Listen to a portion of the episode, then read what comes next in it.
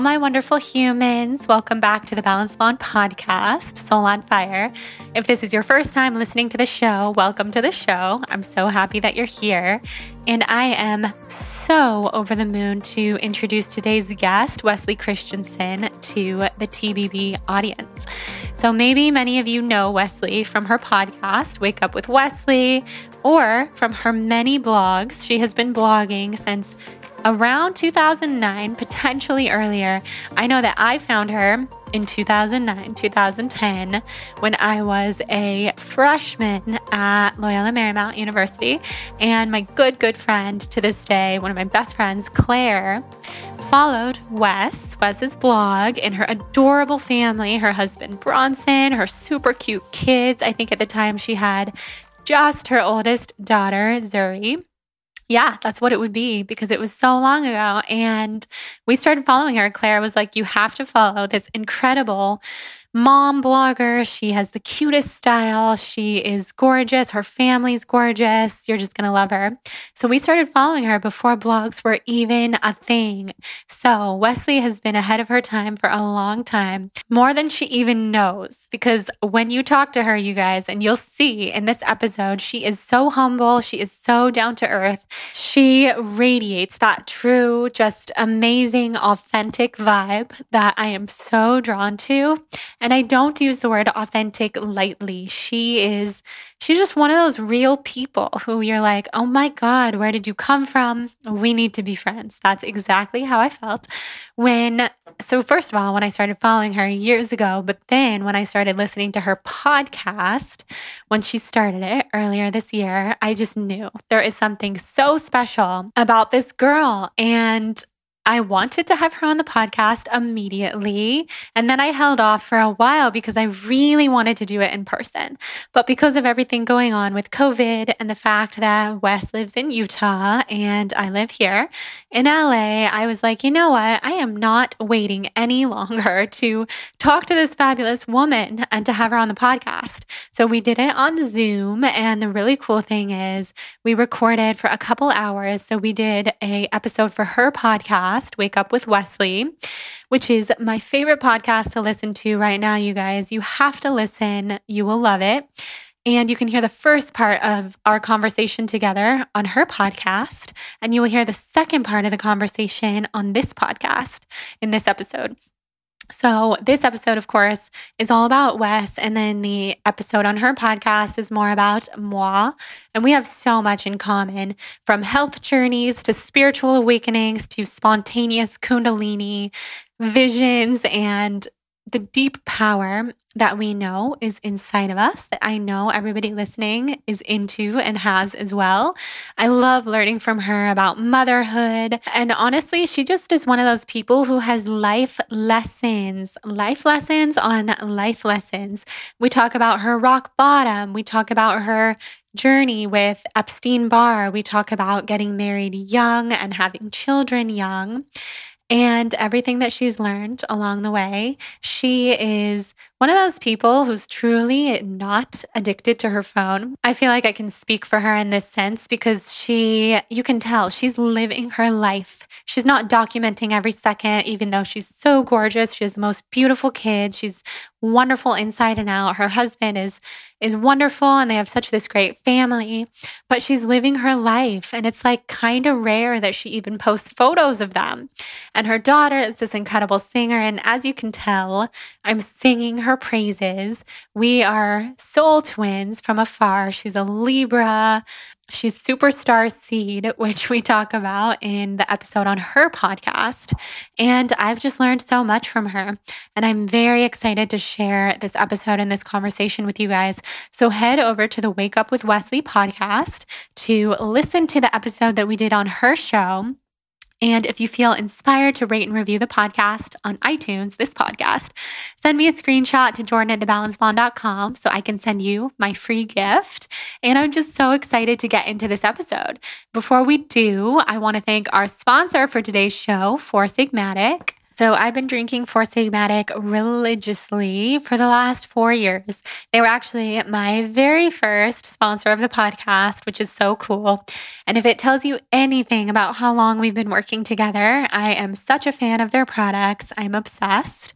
I actually drink their mushroom coffee and their adaptogenic lattes every single day. And they have evolved and now they do skincare. They do protein powders. They do coffee, of course. They do cacao. So like mushroom hot chocolate, which is so good. And what you should know is that you can use the code BLONDE, B L O N D E, for 15% off of all Four Sigmatic products. And you can also go to foursigmatic.com slash blonde to see what my favorite products are, to see what I drink every day, and to shop all of my curated favorites for you guys. So basically, the products that I love the most right now are the adaptogenic coffee. So it's the one with the purple label. If you look on their site, there's a bunch of different adaptogen coffees, but the one with the purple label is my fave and my go to. We got the ground coffee with lion's mane so that we can put it in our French press. Jonathan drinks it every morning. And the amazing thing about having adaptogens in your coffee is that you don't get those same jitters that you get if you drink coffee by itself on an empty stomach in the morning, like I know so many of us do.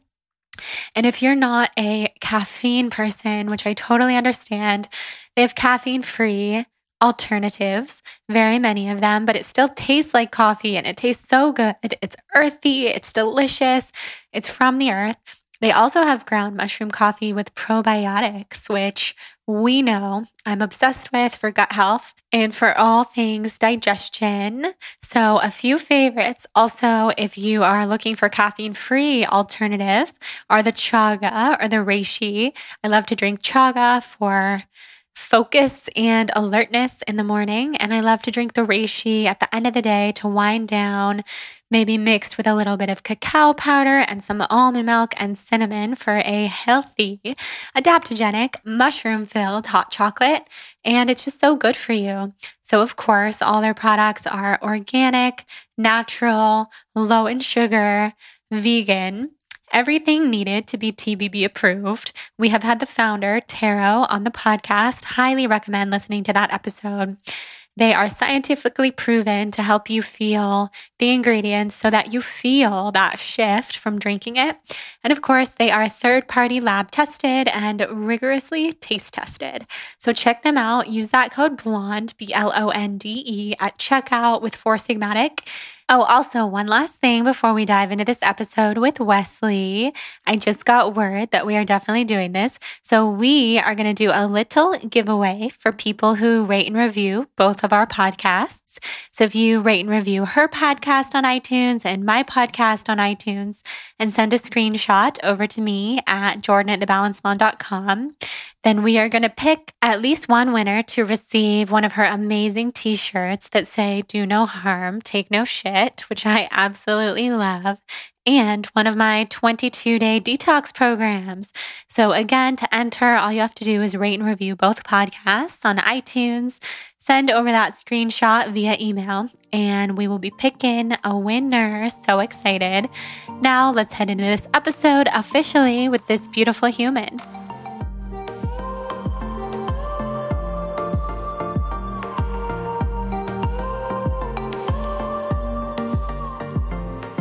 Weslie, I'm so happy that you're here. We've already been talking for like an hour and a half because we did your podcast yes. and we just kept our convo going.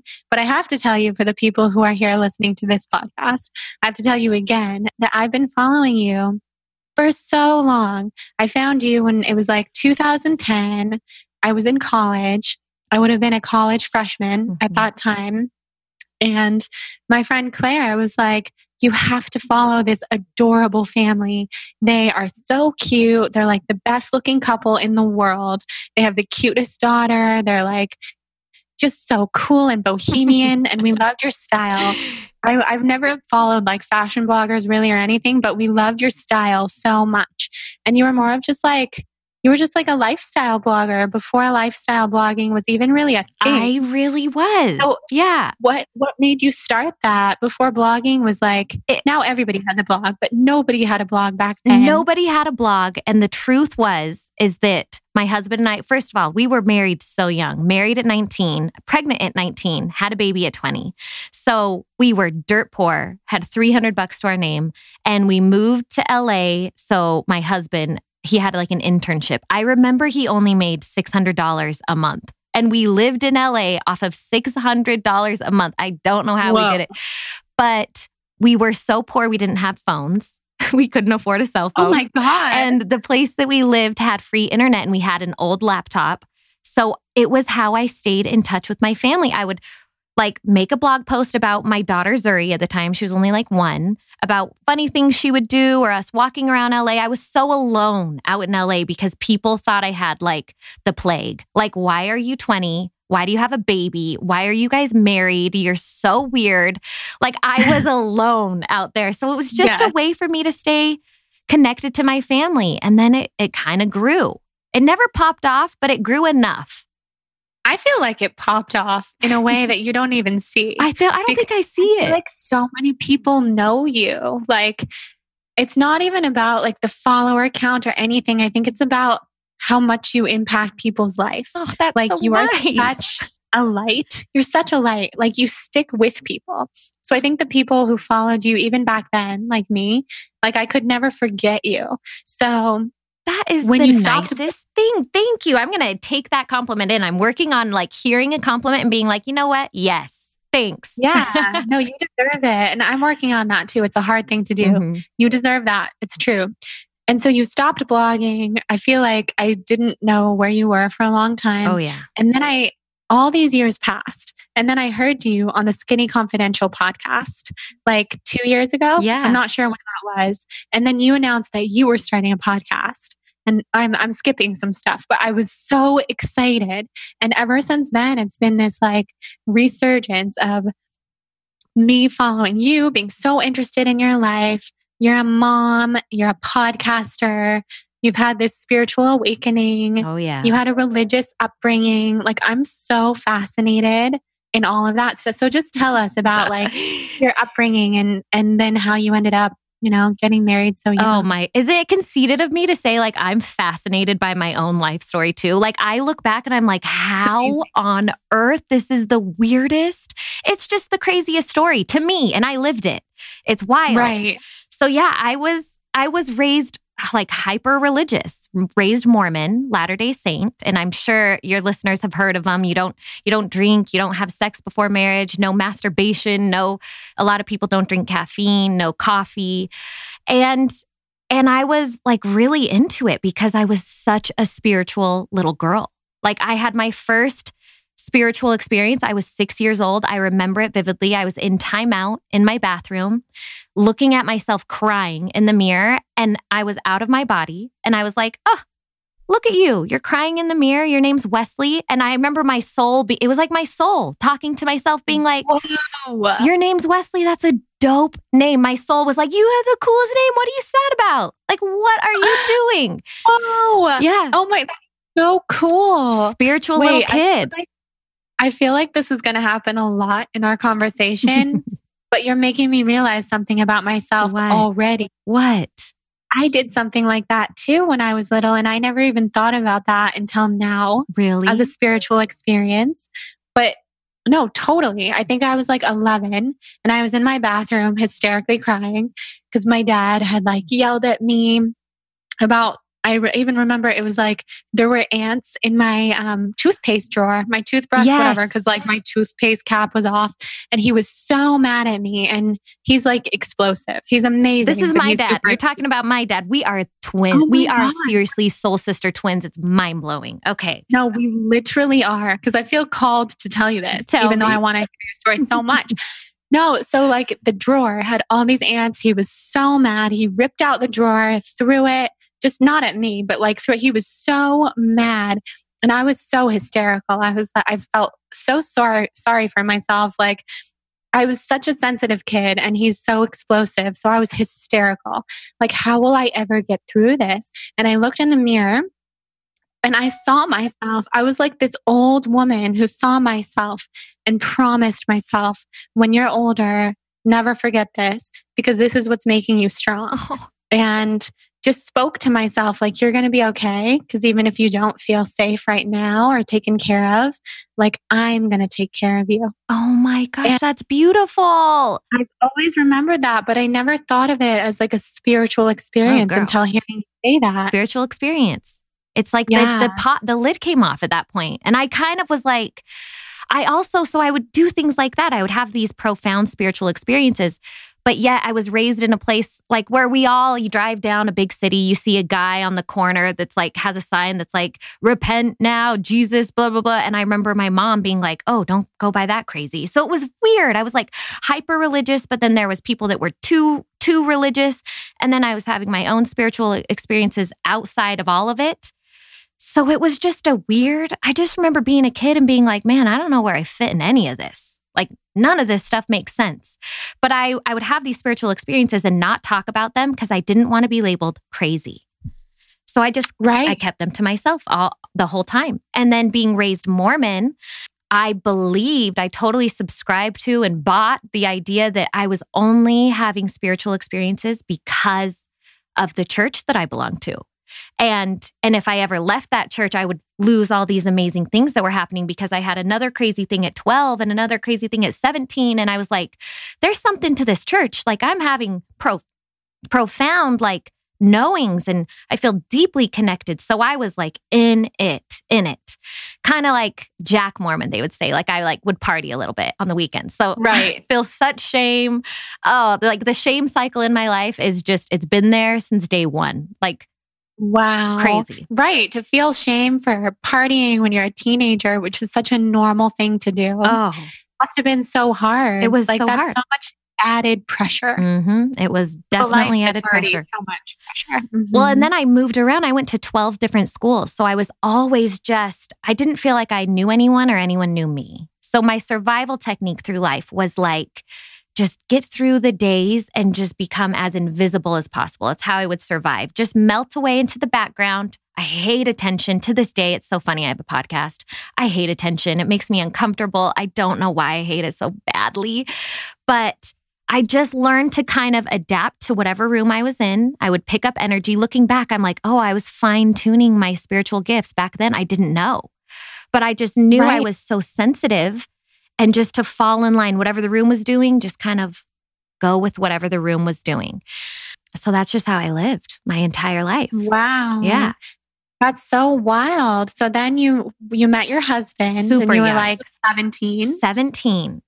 So I moved to Utah. Every other year I moved. So I moved to Utah my senior year. It was the summer before school started.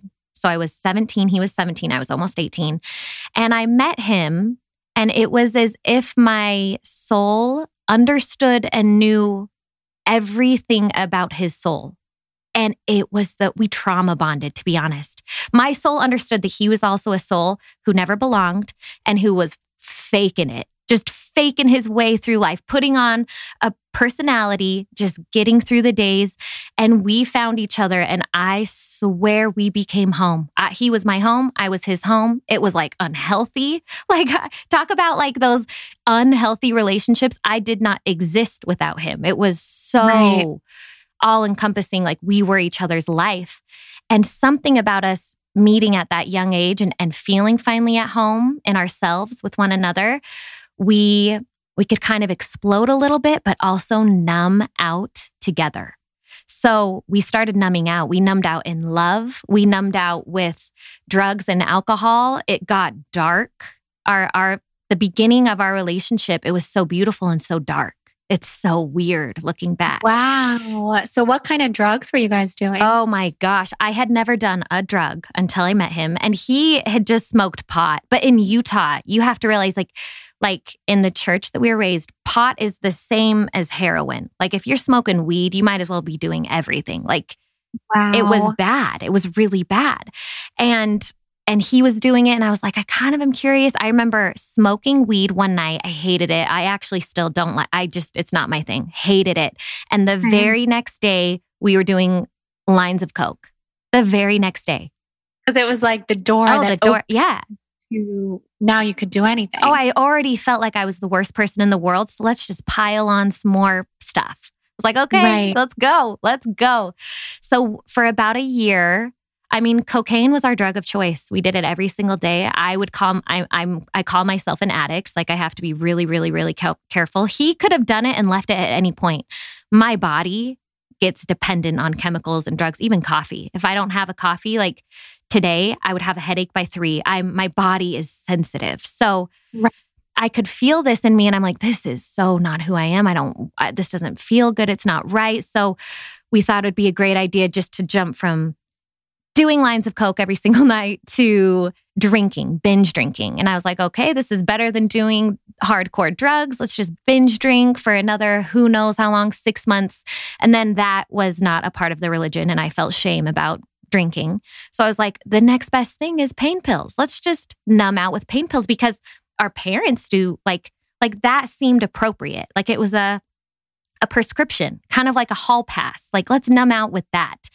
And I will tell you that that was when I lost myself. The pills are are the deepest, darkest, scary thing to me that I've ever done that I'm so grateful nothing worse happened because I just I lost myself. Then that sort of numbing is scary to me. The prescription meds.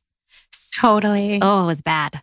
And then And when you think about what a sensitive person you are Mhm. and how you were really just so spiritually connected to your soul, but that's not really recognized in this society, especially in your Mormon religion. Mhm. Like, of course, you were numbing out because it just wasn't safe to be you. I never felt like I belonged there, but uh, my spirituality was so on fire that I was just, it was su- such a confusing time looking back. So, yeah, I totally numbed out. And it was only when I got pregnant with our first daughter, it was a miracle because I became pregnant and everything stopped cold turkey, not not a withdrawal symptom. I don't know how looking back, but it was as if it never happened. Like I got pregnant. We were married very quickly after because that's also extremely shameful. Um, we were married probably two months after I found out. So I was I was pregnant in my wedding dress. But yeah, we were good. We were like solid. We started a little family. I had two more kids by the time I was 26. And it was kind of like all I'd ever wanted. When I was a kid, I was like, I just, I really want to just be a mom. So I had everything I'd ever wanted. Like a, my husband's lovely. Everything kind of got ironed out. We had this beautiful life. We were always dirt poor, but that was fine. Like I was so used to it. I was like, yeah, this is life. We're fine. So right. I was 26 and I was like, "Whoa, okay, this is this is it. I have the life I thought I always should have." And I really was realizing that I wasn't happy. And that freaked me out. Cuz what else would I want if I have everything I thought I should have and I'm not happy? What is lacking? Mhm. That's such a scary feeling. Hated it. I felt like selfish. I felt like something was wrong with me. It was just a really, really, really confusing time. And it's the beginning of like the dark night of my soul. It kind of popped it, the whole thing off. Wow. So is that when you, is that around the same time that you were sick with Epstein Barr? Oh, yeah. So, so at this point, I had just had my third baby. My husband, Bronson, he was designing the world's largest lantern festival and working at a prestigious, like one of the best architecture de- design firms in San Francisco, all at the same time. So he had two full time jobs. And at that time, everyone in his office was doing Adderall. And I was like, oh, yeah, this is what the professionals, the CEOs, the bosses, if they're doing it, of course, like you need it. You have ADD. Like, of course, this is fine. You should take it. And we didn't know, but it was his also his personal poison. Oh, so oh God. I saw him just deteriorate so quickly within the span of a year. And we've always been very like, like we listened to each other. Even though we got married young, we like had this profound maturity when it came to one another. We let each other be individuals.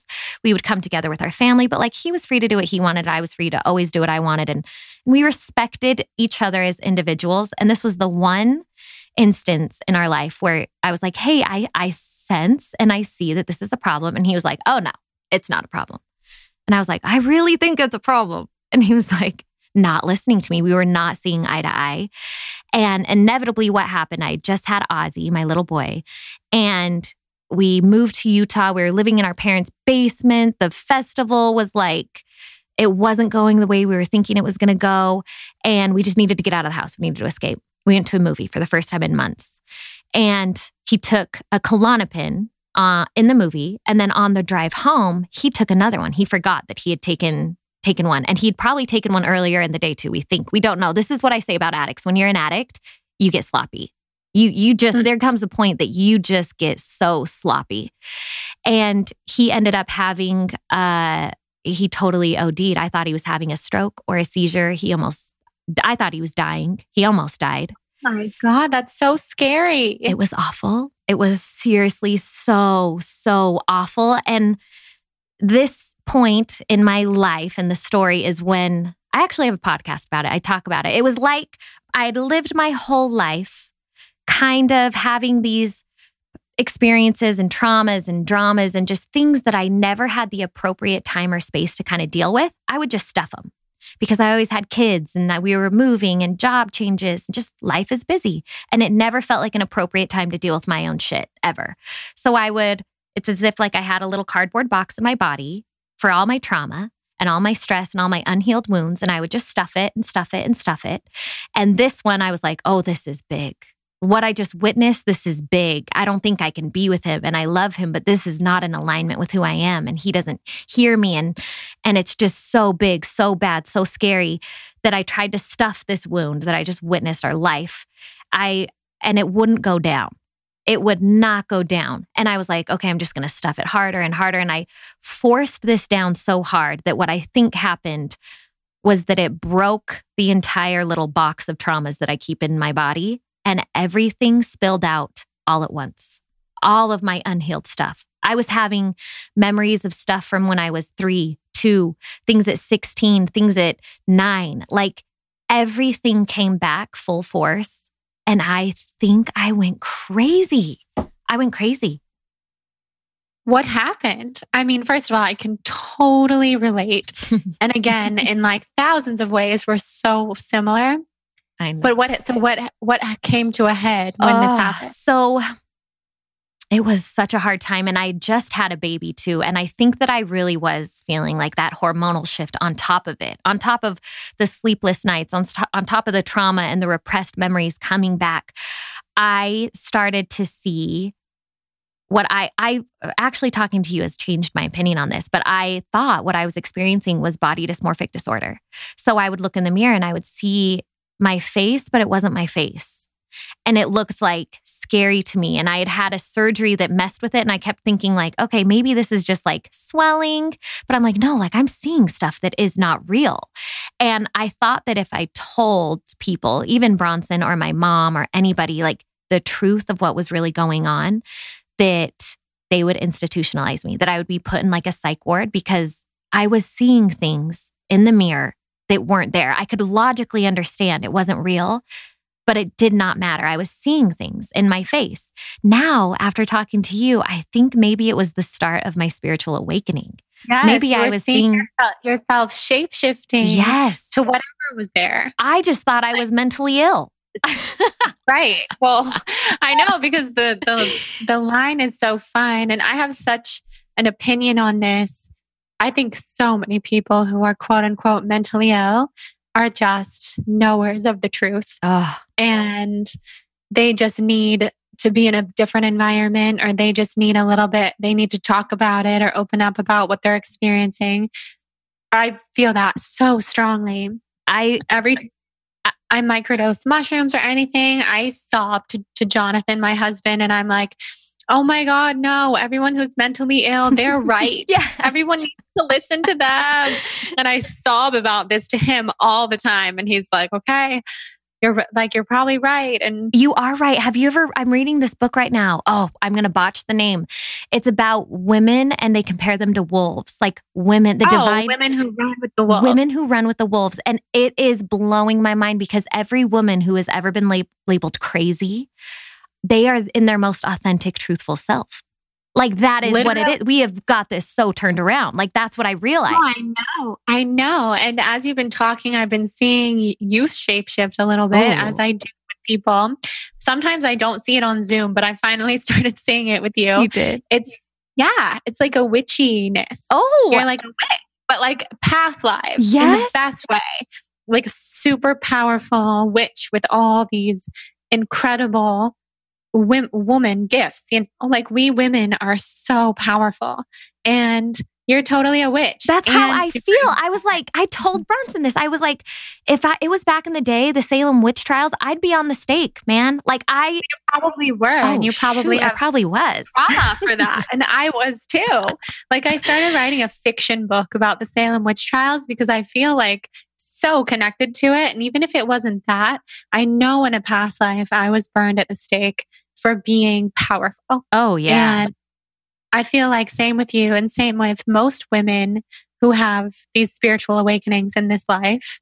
It's like, true. I could feel that when I was stepping into my power, it made people uncomfortable. So I would consistently throughout my life water myself down to make myself more palatable, to make it mm. easier for people to be around me because I didn't ever want to make anyone uncomfortable. I could energetically feel that shit. So I was like, I'll just water myself down and water myself down until I was 26 and nothing but a puddle of water. I wasn't I wasn't me anymore. I watered right. myself down till I was nothing.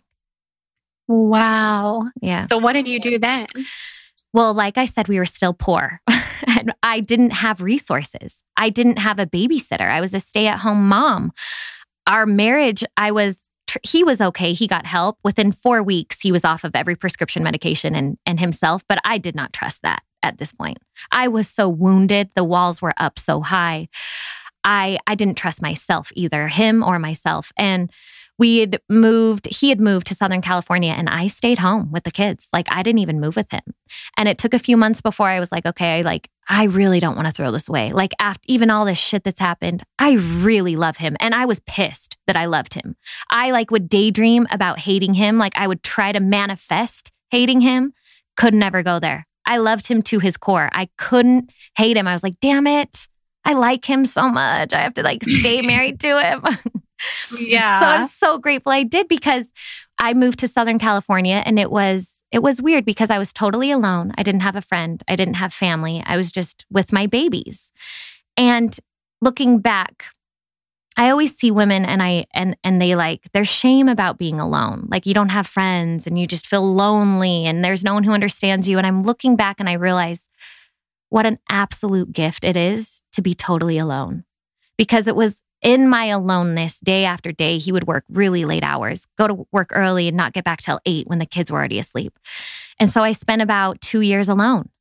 And in that time, I start, this is actually before Marie Kondo, but I would journal and I would pray and I would journal and I would pray and I was meditating. And I had this idea come to me because I could recognize that my beliefs weren't my own.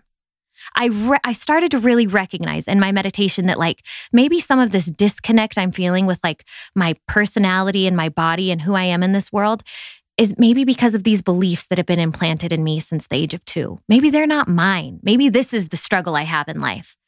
So I started journaling about every belief I had about religion, about God, about myself, about being a woman, about motherhood, about marriage, there isn't an area I didn't go to, and I would write down the beliefs that I had, either imposed on me or natural, and I would pick it up metaphorically. I would hold this belief to myself, and I would be like, Does, "Is is this mine? Does this belong to me, or is this not mine?" And I've been holding it all these years. And as I did this, it was weird because I started to it's so strange because I didn't change, but what I realized was happening was that I was just taking off pieces of myself that were never really me. And I started, I feel like I was restored into who I was born as. And it wasn't in like adding the things to me, like like being a mother, being a wife, or having a blog, or being well liked on Instagram. I kind of did those things because I'm like, oh yeah, this this makes me who I am. Like you put it on like armor, and only in like the taking of that shit off did I really come to know who I was. And I was surprised that I was like, damn, I like, I think I'm awesome. I was like, I think I'm so cool. I like myself. Like, I think I'm, I used to think I was crazy and too sensitive and I didn't belong in this world. And I started to realize that I just am an empath and I, and I feel things on fire. And I, I hated this about myself. And I realized it's like my superpower. Yeah, it's an incredible thing. Yeah. Wow. I know. I mean, you said so much there that I love. Like the notion of being alone is so terrifying to people. And to be without friends or to be like a stay at home mom with nowhere to turn, basically.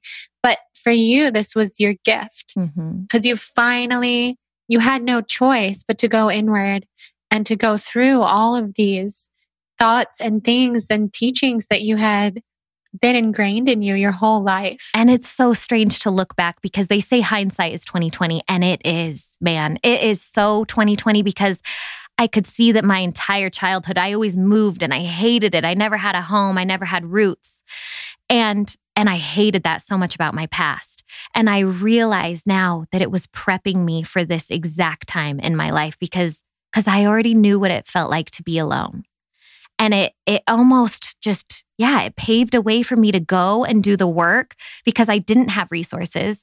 It wasn't as like online either at this at that point in my life. It was 7 years ago. Like it wasn't as widely talked about. I didn't know that what I was going through was a spiritual awakening. I didn't know any of this stuff. I was just like, you know, alone doing this weird stuff, not telling anyone but my husband. He would come home at night and I'd be like, "So, Bronze, I think stuff is happening to me. I mean, I was having profound spiritual experiences every day in my bathtub. And he was just like, okay. Tell us about that. Oh, the craziest one was I know we can relate on this, but I had a spontaneous kundalini, kundalini awakening.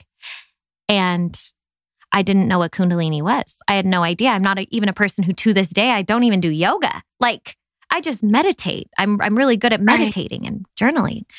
Um so I had been feeling myself getting somewhere. And I, I wonder if you can relate to this. Like you almost feel like you're on like a spiritual cusp.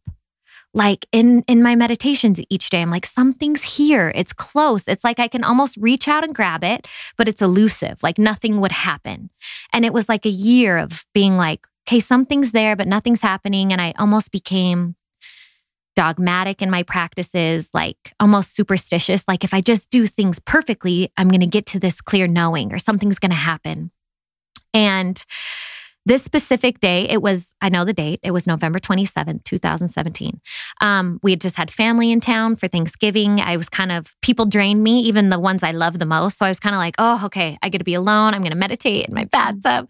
Totally. And this day I was like, you know what? I'm not going to do all the bells and whistles. I'm not going to do my weird shit. I'm not going to like go there in my mind. I'm just going to get into the bath this day and chill and just meditate. So I get into the bath, and right before I step my foot into the water, I have this very clear memory of me being like, hey, just go with it. Like, like someone else telling me, just go with it. And I was like, that, that's weird. So I get into the bath and I never get my hair wet because we all know you don't want to wash your hair all the time. I would never get my, like once a week tops. But I get into the bath this day and I feel like energy or hand, it felt physical to me, hands like on my shoulders, pushing me down into the water. And I was like, okay, I'm going with it. I'm getting my hair wet. This is going to suck. I'm going to have to blow dry it. But my hair is going in this water today for whatever reason. And the minute I'm in this water, my head totally submerged. I feel energy in my hands like they're on fire, just radiating heat and electricity. And I'm freaked out because I realize something very physical is happening to me in this place, in this space. Don't know what it is. And I fear is the emotion I felt most. And just that knowing of just like, okay, just go with it. We're just going to see what happens. So I allowed, I got out of my own way. And from that moment on, I was getting download after download. I was hearing words. I was hearing, you are powerful, more powerful than you know, like on repeat in my head. And I was doing things like I didn't choose to do this, but I sat straight up. And I was sitting up so straight that the next, I think I threw out ribs for like three days. My ribs and my spine hurt because I was sitting up so straight, so long in this bathtub. But the minute that I sat up, I felt energy um, in the base of my spine, just shoot up and it stopped kind of at my heart. Like a, like I had no idea about chakras at this point. I wasn't really into it, but my eyes were closed and it the minute that it broke through my heart center, I saw jade green in my eyes, my mind's eye. And it was the greenest green, went straight through my throat, out of my head, and I saw fireworks, like as if I was a sparkler. And I'm just like kind of freaking the F out. I'm like, oh my gosh, what is happening to me? But also, it's like lovely, and I'm feeling joy and peace. And I know that this is a gift. I don't understand anything that's happening, but I understand it as a gift and just to like shut up and try to go with it. So from that point, um, this is this is when I feel the divine feminine made contact with me because I the sparks that were coming out of my head, and this is all in my eyes were closed. They formed a crown and it was placed on my head. And I was like, my ego kicked in and I was like, oh, I got a crown. Like, what is this? I got a crown. I'm some queen of something. And it was like, oh, no, no, no, no. Like, this is, this is the divine feminine. This is, this is femininity. And this is this is the power and and I mean the love that we all have. It's available to all of us. All you have to do is accept it. It was me accepting this free gift that we all have. I had never thought I was worthy of it. I didn't really know it was real. It's a real tangible thing, this energy. And it was me accepting it and knowing that it's for all. It's not just for me. It's not, and it's not just for women. This feminine like energy is just, it's it's wild, first of all. It is like a feral, just, I don't know how to describe it. It was powerfully wild and beautiful. And I just sat in this space with these knowings and kind of freaking out for like a long time. So long that the water was cold. And the only way that I even remember feeling the water was my little baby son. He walked in and he was only two, not even two. He had a diaper on he took his diaper off and i'm not trying to break from this moment because it's like so beautiful that i'm like oh no he's gonna he's gonna need me to he's gonna right. need a snack you know uh-huh. and he i keep my eyes closed i'm still sitting up tall and i feel him just hop into the water with me and he sits right on my little lap and i'm feeling him like like from his arms up to his shoulders and his little chest and i'm like hugging him against my body and i am like oh my gosh this little son, he wasn't a baby. It was his soul. Like I saw him and we've known each other. And like it was just, I was like, this is my son. He's, he's, I don't own him. He doesn't own me. We don't possess each other. Right. This is like, we love each other. And he, it was the most beautiful moment of my life. And he just got up out of the bath, got himself a towel, and walked out of the room. And he, you, if you knew Ozzy, my little boy, you'd be like, that's not Ozzy. He's wild. Right. He, the little boy is insanity. He's a tornado. So it was just our souls connected that day. That is amazing. Oh, it was like wild. Human selves didn't even matter because you, he saw your soul. Mm-hmm. He his soul saw your soul. He came to me and came to be with you. Mm-hmm. That's incredible. It was incredible. All right, guys, just a brief interruption from this episode with the amazing Weslie, who is such an idol of mine. She is so cool to talk a little bit about gut health, bloating and stomach issues and digestive issues. So I know I'm not the only person who experiences this. In fact, I know that so many people here in TBB tribe and TBB family, we feel this way a lot. Whether it be because we have stomach issues or chronic illness, or maybe we like to indulge on the weekends, or maybe we were just born this way. I know I was just born this way. So I found the best bloating supplement for all of us and it is Arrae, A R R A E. And it was actually founded by TBB reader Safat. She is amazing. And this supplement, it truly works. I take three of them after every single meal. There's a reason why I'm shouting about this company from the rooftops. And Arrae is all vegan, gluten free, kosher, filler free, and non GMO, which is amazing and TBB approved. And they also have a calm product. So if you can't relate to the whole bloating life and you need a little anxiety calming, check that out. So, in the bloating capsules, they are super minimal ingredient, all herbs, completely herbal. So, you can recognize everything that you're putting in your body. And what is in it is ginger root, lemon balm, dandelion root, peppermint, slippery elm, and bromelain.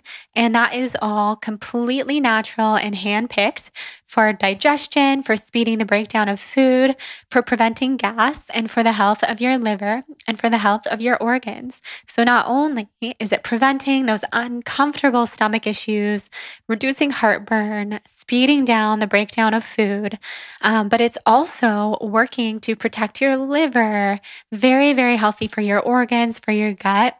And I've noticed that these herbs are also a lot of herbs that are used to help fight and kill Lyme disease. So that's pretty amazing. For those of us with Lyme, the whole dandelion root, lemon balm, um, peppermint, slippery elm, that's something that I take every day for Lyme. So getting that added boost with Arrae is pretty special. So, highly recommend checking them out. You can use the code BLONDE, B L O N D E, for free shipping at arrae.com. If you have any questions, you can always DM me and let me know. I'm obsessed with this product. Like I said, I take three after every meal, but my dad takes one after every meal. I sent them to my nanny. She takes one after every meal also. So it's kind of up to you how many you feel comfortable taking and I know some people want to make their container last longer, but I'm all about that triple dose after every meal because I have pretty severe digestive issues. So check them out. I know you will fall in love. Tag me on Instagram when you try them. Arrae.com, A R R A E.com. Use that code blonde for free shipping. Yay, enjoy. Now, back to this conversation with Weslie. It's like those moments the way that I was describing to you when I learned about the Pleiadians, when you said, and you were sober. and it's like, yeah. And you guys obviously were sober in the bath. Like that mind altering stuff is not needed when you, when your soul is here. Mm-hmm. And that is the most beautiful thing. So, did that change your life? Did that change your perspective? Oh my gosh. So, the craziest thing about it is that my life took a big nosedive after it. And I've since researched this and it's, it can kind of, it just shakes, shakes things up like a profound spiritual thing like that. First of all, like you said, I didn't have anyone to talk to about this. I reached out to one friend, Kelly, and she was like, I think you had a spontaneous Kundalini, Kundalini awakening. And I was like, okay, what does that mean? like it was, right. I still was like, okay, I don't know. I don't know what any of this means. And after that, it's like, my body started breaking out. I had staph infection in my face. My I became intolerant to eggs. It was like looking back now, I can see that it was everything that was happening to me that I was like my life is falling apart. It was literally falling away from me. It was it was like turn signals, like a map saying you're not living in alignment. We need to shake you up so that you can get yourself where you need to be and my entire life changed. It took two years, but my husband quit his job. Um, we moved states. I got my kids. I mean, looking back, it's crazy to really say this, but yeah, I'm a different person from just three three years ago. One hundred percent different person. Wow. I get it. You get it's it. like that breakdown. I, I so get it. I mean, like your life has to break down in order to rebuild. Mm-hmm. And I mm-hmm. think for people like us who feel things so deeply, and you said like, you said something like you just feel things on fire, mm-hmm. which I totally get. Like for people like us, there can't be some kind of normal journey or evolving. Like this happened, then this happened, then this happened, then I was spiritually awakened. It's like your life as you know it has to crumble and it's so hard. But I think anybody who's been through something very, very hard with their health or their life or whatever it may be gets it because you have to have everything you think you knew shattered. Mm-hmm. And then once it's shattered, then you can rebuild. And I see that so clearly in you. And yeah, it's like it's hard. It's like I it's died. Like the person yeah. I pretended to be my whole life she had to die for me yeah. to be myself. I get that. Yeah. I get that completely. Yeah, I feel like I died as well, which is why when you brought up my book, Breaking Vegan, I'm like, I didn't really write that. That was another version of that you. was not me. but it's all good because hopefully it still helps people. But it's like, I didn't write that. I am so and freaking I different think now. now I have so much. I mean, I already am empathetic, but I really do have so much more empathy in my life because I know if I can change in the way that I've changed, if you can change in the way that you can change, and I've seen my husband do this too, like it really is possible for anyone. You don't even have to be spiritual. I'm using like quotations, like anybody can change. You can be different and and it doesn't have to be this whole thing. I think I think a part of me was really resistant to this work. That's why it took me literally like like just my life imploding for me to figure this out. I don't think it necessarily has to take you for your life to implode. I for it did for me, but I just think like it's so doable if you're just honest with yourself all the way through. And I agree. I agree. I think everybody's different.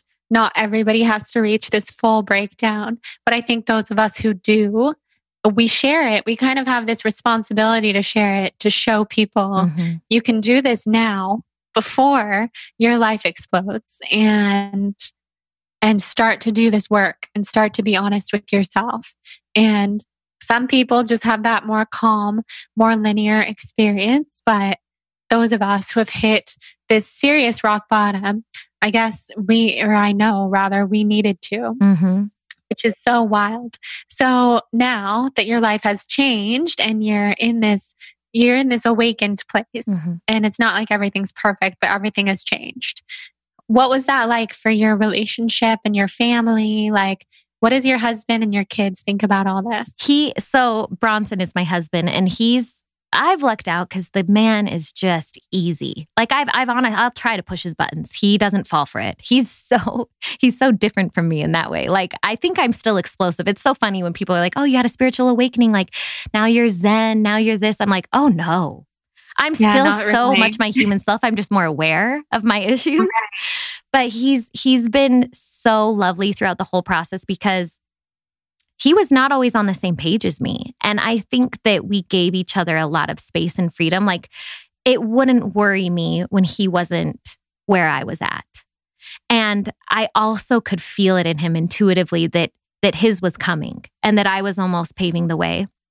And there were times when it was happening that I was like, "Hey, get on my boat," you know, like like join me over here with this weird stuff.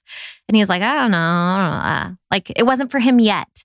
And it took me just completely taking my my foot off the pedal and just remaining in my lane and kind of like doing my own thing. And I think me stepping into myself more because he's always known this about me. He's like, you, you need to be doing something. You can't just, yes, being a stay at home mom is beautiful, but like you have shit to say. And I'd be like, nah, I really don't. Like blogging's not for me. Instagram is not for me. And he was like, well, there's something that you need to be doing. And I was like, no, I'm like really fine with just being a stay at home mom. But I finally stepped into this podcast space and he was like, I knew it. I knew it was in you all along. But I think it even freaked him out how fast this that this has taken off for me. He's like, whoa. He could kind of see that when you really, really let go of the shit that is not serving you, how fast your life just it's like a rocket ship. Like the minute Yes. that you are in alignment, stuff happens. That is so true. No effort. it really does. When you're doing what's meant for you, it all works out, it all aligns. And it's been so cool to watch your podcast evolve so quickly because I really started listening to it right when it started, right when you released your first episode. I was so excited. And I feel like it is, it really has skyrocketed so quickly. It's And you've had huge people on, and it's like so exciting. freaking and me out a little bit. I'm like, yeah, it is wild. It's surprising And me. It probably feels crazy for someone who doesn't like to be in the spotlight. But that's the funny thing about podcasts. Like we are and we aren't in the spotlight because most of the time we're in, interviewing other people. Mhm. But but it's really you that people are coming to listen to. So like what's that like? Do you love it? Does it feel do you wake up and you're just like, "Oh yeah, this is the life I've It feels oddly like a dream. And then like this was how it's always meant to be at, at the same time. Like i kind of pinch myself because if i if i could dream up i remember myself as that broken version of myself being like what do you want to do? Your kids aren't going to i found so much of my identity in my children and being their mother. And that thought it was like i would love every moment of it but at the same time i'd be like they they'll leave you. Like holy shit. These little babies your life they're going to grow up and they will leave you and you will be empty. Like what are you going to do? And there, a nine to five job, I would just, I couldn't. My body would not work like that. I could, mm. nothing in the world sounded fun to me. And this was a lot of years ago. And I was like, the only thing that spikes my interest is like talking about life and spirituality. And I was like, well, there's no money in that. So I'll just be poor and I'll try to do that. Maybe I'll be a Reiki healer. I don't know. Right. So I, li- I think I manifested this job because it was my dream thing. I just want to talk to people about their story and tell my story and kind of find a common space, even when nothing may align with our stories, but the emotions, I seem to always identify with people's emotions, two totally different lives, but I know we can relate on one common thing that we've both been through. And I like podcasting. I can figure that out. And I can, I, I think something I love is that I can see people like you. Like I see you. I see what you do and I see like what you produce and it's amazing in quality, but it's almost like I see your intent. You know what I mean? Like I can see it in there. Like there's a bigger thing going on with you. And and then I see like with you with other people too like I see their potential and I can I just almost want to like give people a chance to get out there. Right. Yes because I, I I don't know. I totally get that. I you get that. I, I do. I get so excited about people. It's ridiculous. Mm-hmm. And if I think about my interests, like I totally know that, like you, I manifested this job because connecting with people, um, I get so excited about like connecting deeply with people and not on a surface level at all, but like when you can go deep with somebody on a podcast. And then I obviously love health and wellness and I love spirituality and I love writing and I love talking. And somehow, if you could put that all into a job, it happened. It happened. And I know for a fact everybody can do that with what they love. And for some people, it might be a nine to five because they have so much flexibility on the weekends or whatever. But for me, and probably for you, it's kind of this like 24 7 job, quote unquote, but with so much flexibility all throughout, which is perfect because mm-hmm. I can sleep in, I can do the things I need to do and and just kind of infuse it all into work, which is so wild. And I see that in you. Mm-hmm. I get so excited every time I see anything you've posted because I just am so invested in your life. And like when you post about your family doing the ice bath yes. and stuff, I'm like, they're so cool. I just can't wait to have kids and like be a family like you that. will like be. Just, this is the best oh, thing about sure. it, Jordan, is that the kids, they're such an easy sell. Ever like mm-hmm. they're so easy. Like if you're having fun, they want to do it. And I'm like, wait, okay, I can be myself with my kids. I see this with with parents all the time. They they're like their parenting role with their kids, and then their kids don't know them. They don't know who they really are. They just know them as their parent. And I remember because that's what's normal, right? We're all raised with that. You can't, you show a certain side of yourself to your kids and then you almost have like a private life. And I remember when this whole thing happened with, with me and I would talk to my husband about it. I was like, hey, let's just like, let's just go at the kids with like our truth. Like even the stuff we don't think they can handle, we'll like, well, you can water it down a little bit. And then the more that we started showing our kids ourselves and doing these things like Wim Hof and ice baths and just sharing our lives with them, like the in real time, it created this beautiful synergy where our kids are really open with us. Like I'm, I'm, I have a teenager, oh, preteen actually, and her friends come over and they're like, we can't talk to our moms and dads like this. And they're not doing anything wrong. They're like beautiful kids. But I'm like, why? You're just, this is just you. They're like, I don't know. I don't know how to be like me with my parents. And Zuri's wow. like, that is weird, mom. What are they talking about? I'm like, I don't know, but I'm so grateful that we did whatever we did and that our life sucked for so many years because now it is beautiful. Like beautiful. Totally. Totally. But you'll be like that. You will. I already yeah. feel it. Yes, I will take that inspiration from you because that's the that's what I want. Like and I think it's so cool how you're so yourself with your kids. And I listened to your kids on your podcast, you and it was so cute and fun to hear them talk. And they're like, Yeah, you guys just kind of tell us everything. Or when we have a question, you guys just answer it in an honest way. It's so cool. And they're so funny and like so adorable. They are. And your daughter has a beautiful singing oh, voice. Oh, she's out of this world. I think that maybe the reason we are the parents that, that we are is probably because our little kids are just meant for bigger things. We had to like we we are their springboard. We got to be open right. for all the stuff because yeah, our kids, man. That doesn't surprise me at all, though, because it's a soul thing. Mm-hmm. Like they chose you, mm-hmm. you chose them. It was your souls, and your souls are on this like remarkable journey of souls together, which is so and it cool. is so hilarious. Knowing who my children are now, of course, I got pregnant at 19. That baby was coming here no matter what. She was kicking down doors. Like I feel like I didn't have a say in it. She was like, "Boom, right. I'm coming. Today's my day." Yeah, it's hilarious. Definitely, and it's meant to be that you guys are like so close in age in many ways. Like, mm-hmm. that's so cool. And I know it had its challenges, but for the rest of your life, it'll be so special oh. and so cool. I think about it's my, wild. my grandma self, like you remember your grandma self. Right. I'm like, I am going to have like, I'll probably be a great great grandma. Because my you kids, will. I'm like, this is amazing. I'm going to be around for all the posterity. It's the best. Maybe it's so hard because I'm like, don't get pregnant at 19. Like, hell, bad idea. But then really, I'm like, oh my gosh, like we did it so right. Because now we're in our 30s, done having babies, and we are chilling hard. It is like so fun. It's so cool. It's so awesome. My dad had my oldest sister at 19 and like there's a million similarities between you and like my family, my life, all these different things.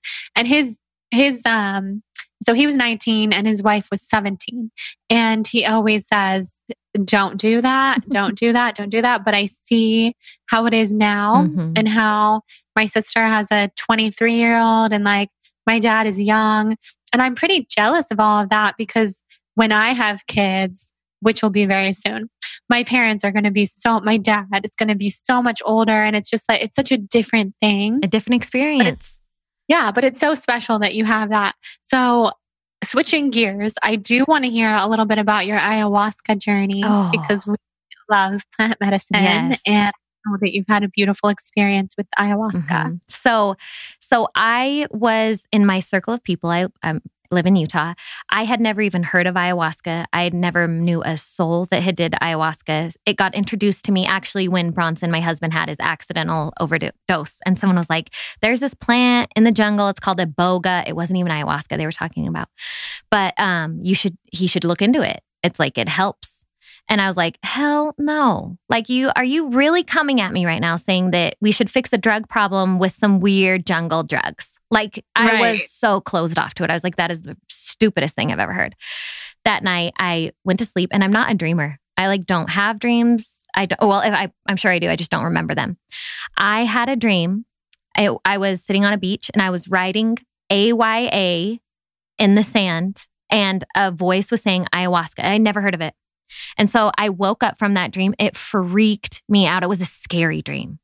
And I was like, what the hell was that? Went right back to sleep. You know how sometimes you do that? You just wake up and you're like, that's weird. Go right back to sleep. Did not have another yeah. thought of it.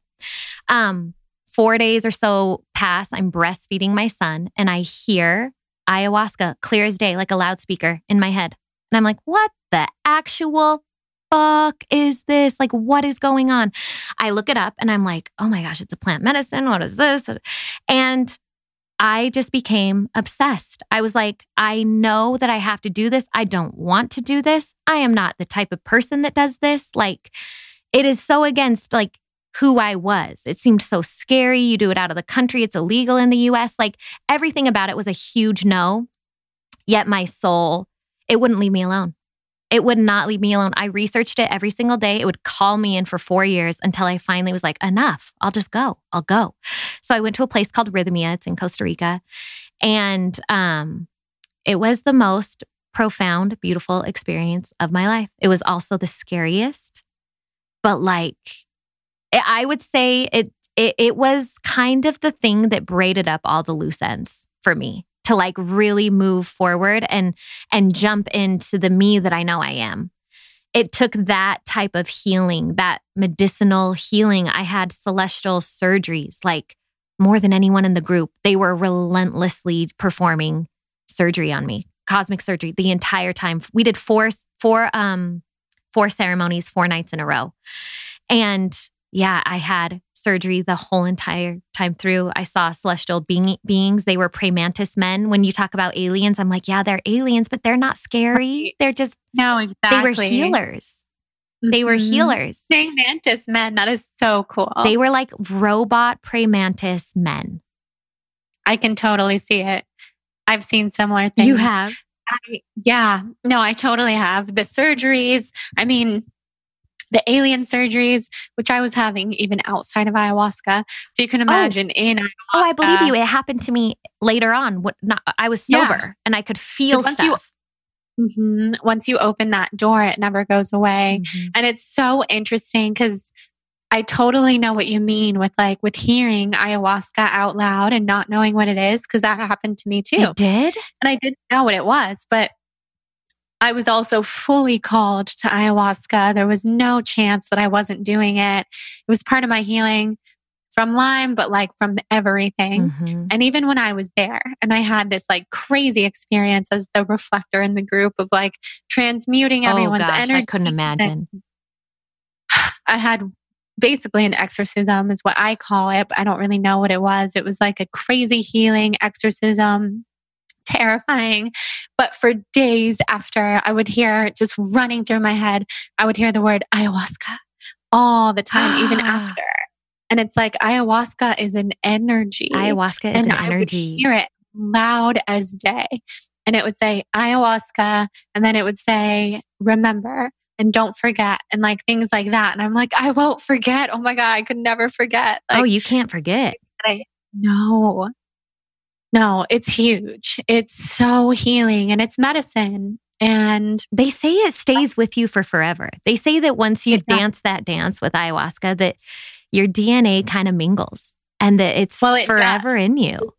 I've had experiences without ayahuasca since then that are full ayahuasca experiences, either with mushrooms or one time I basically overdosed on pain medication after a surgery that I had for Lyme last summer. Mm-hmm. I accidentally did like this THC pill, took it. I thought it was CBD, and then I took all this pain medication, and it was a fatal combination. Oh my God. And I left my body and I was in full ayahuasca world and my organs were shutting down in real life, but I ended up being okay. But Jordan. It was, it was scary. It was in the middle of the night. I was with Jonathan and then my mom came down and cause he called, he called her, she came 3 a.m. and I was like, you guys, I, I'm in ayahuasca. Whatever it is with that, I'm there.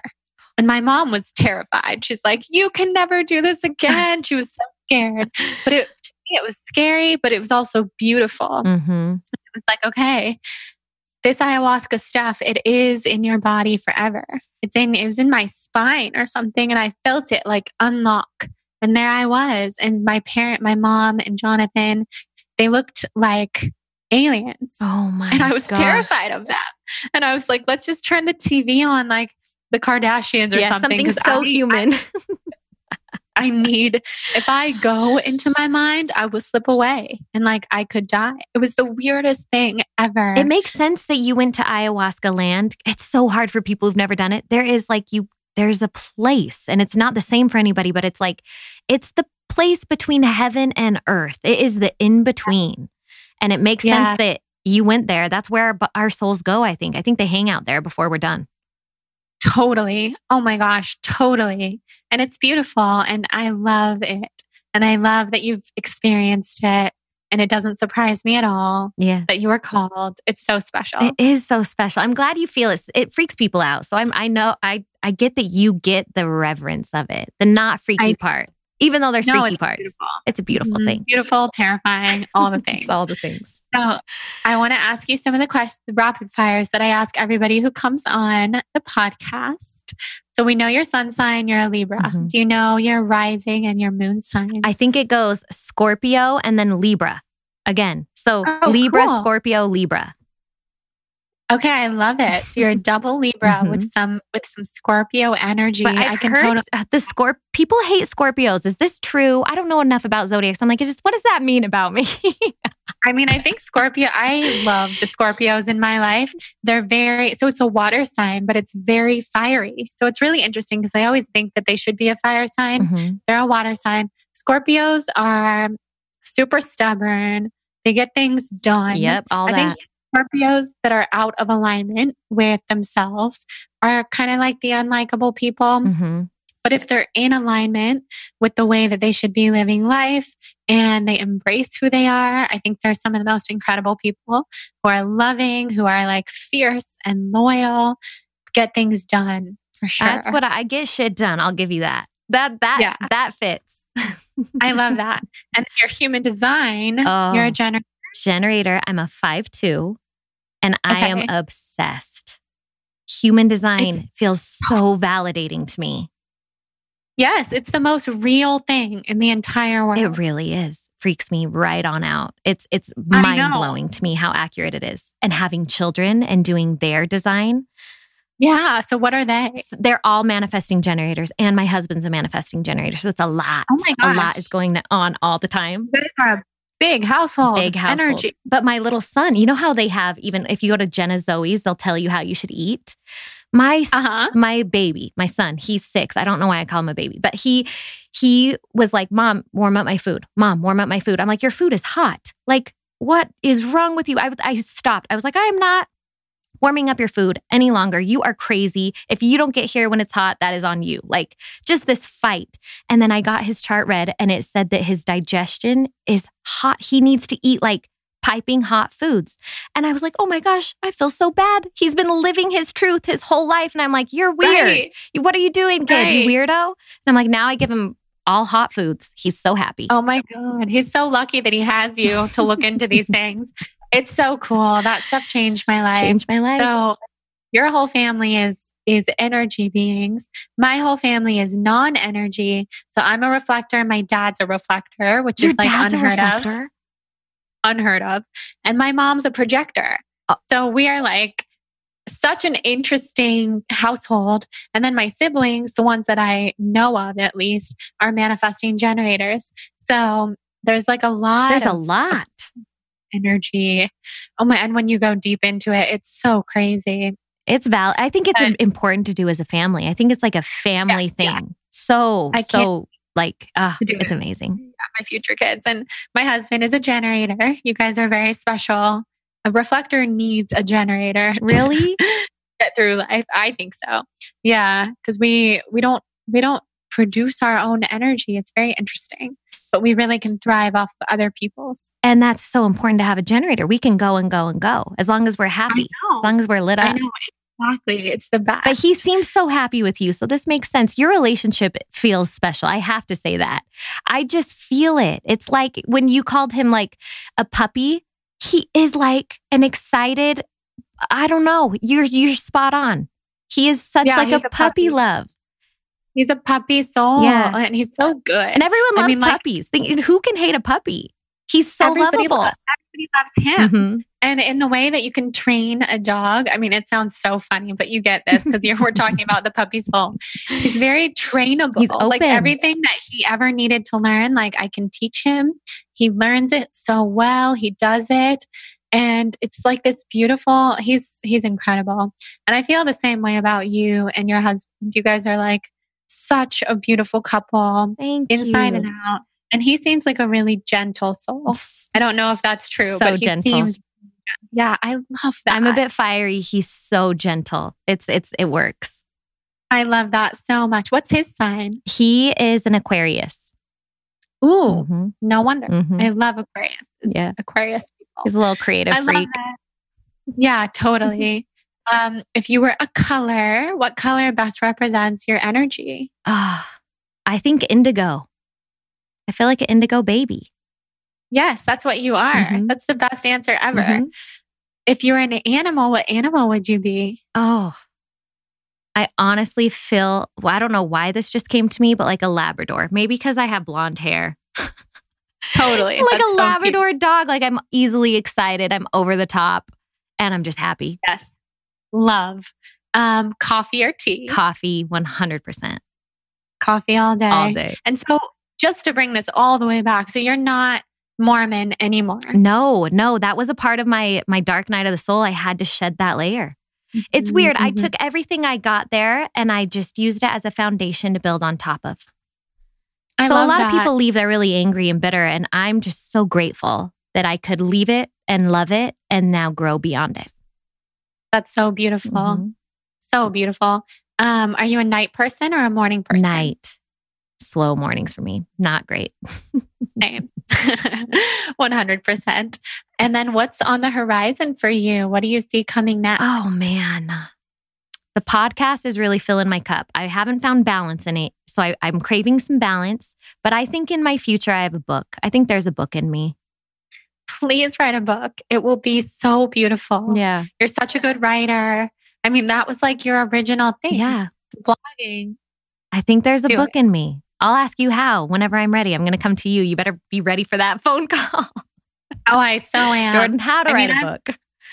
I'm getting into just beginning to write my next book.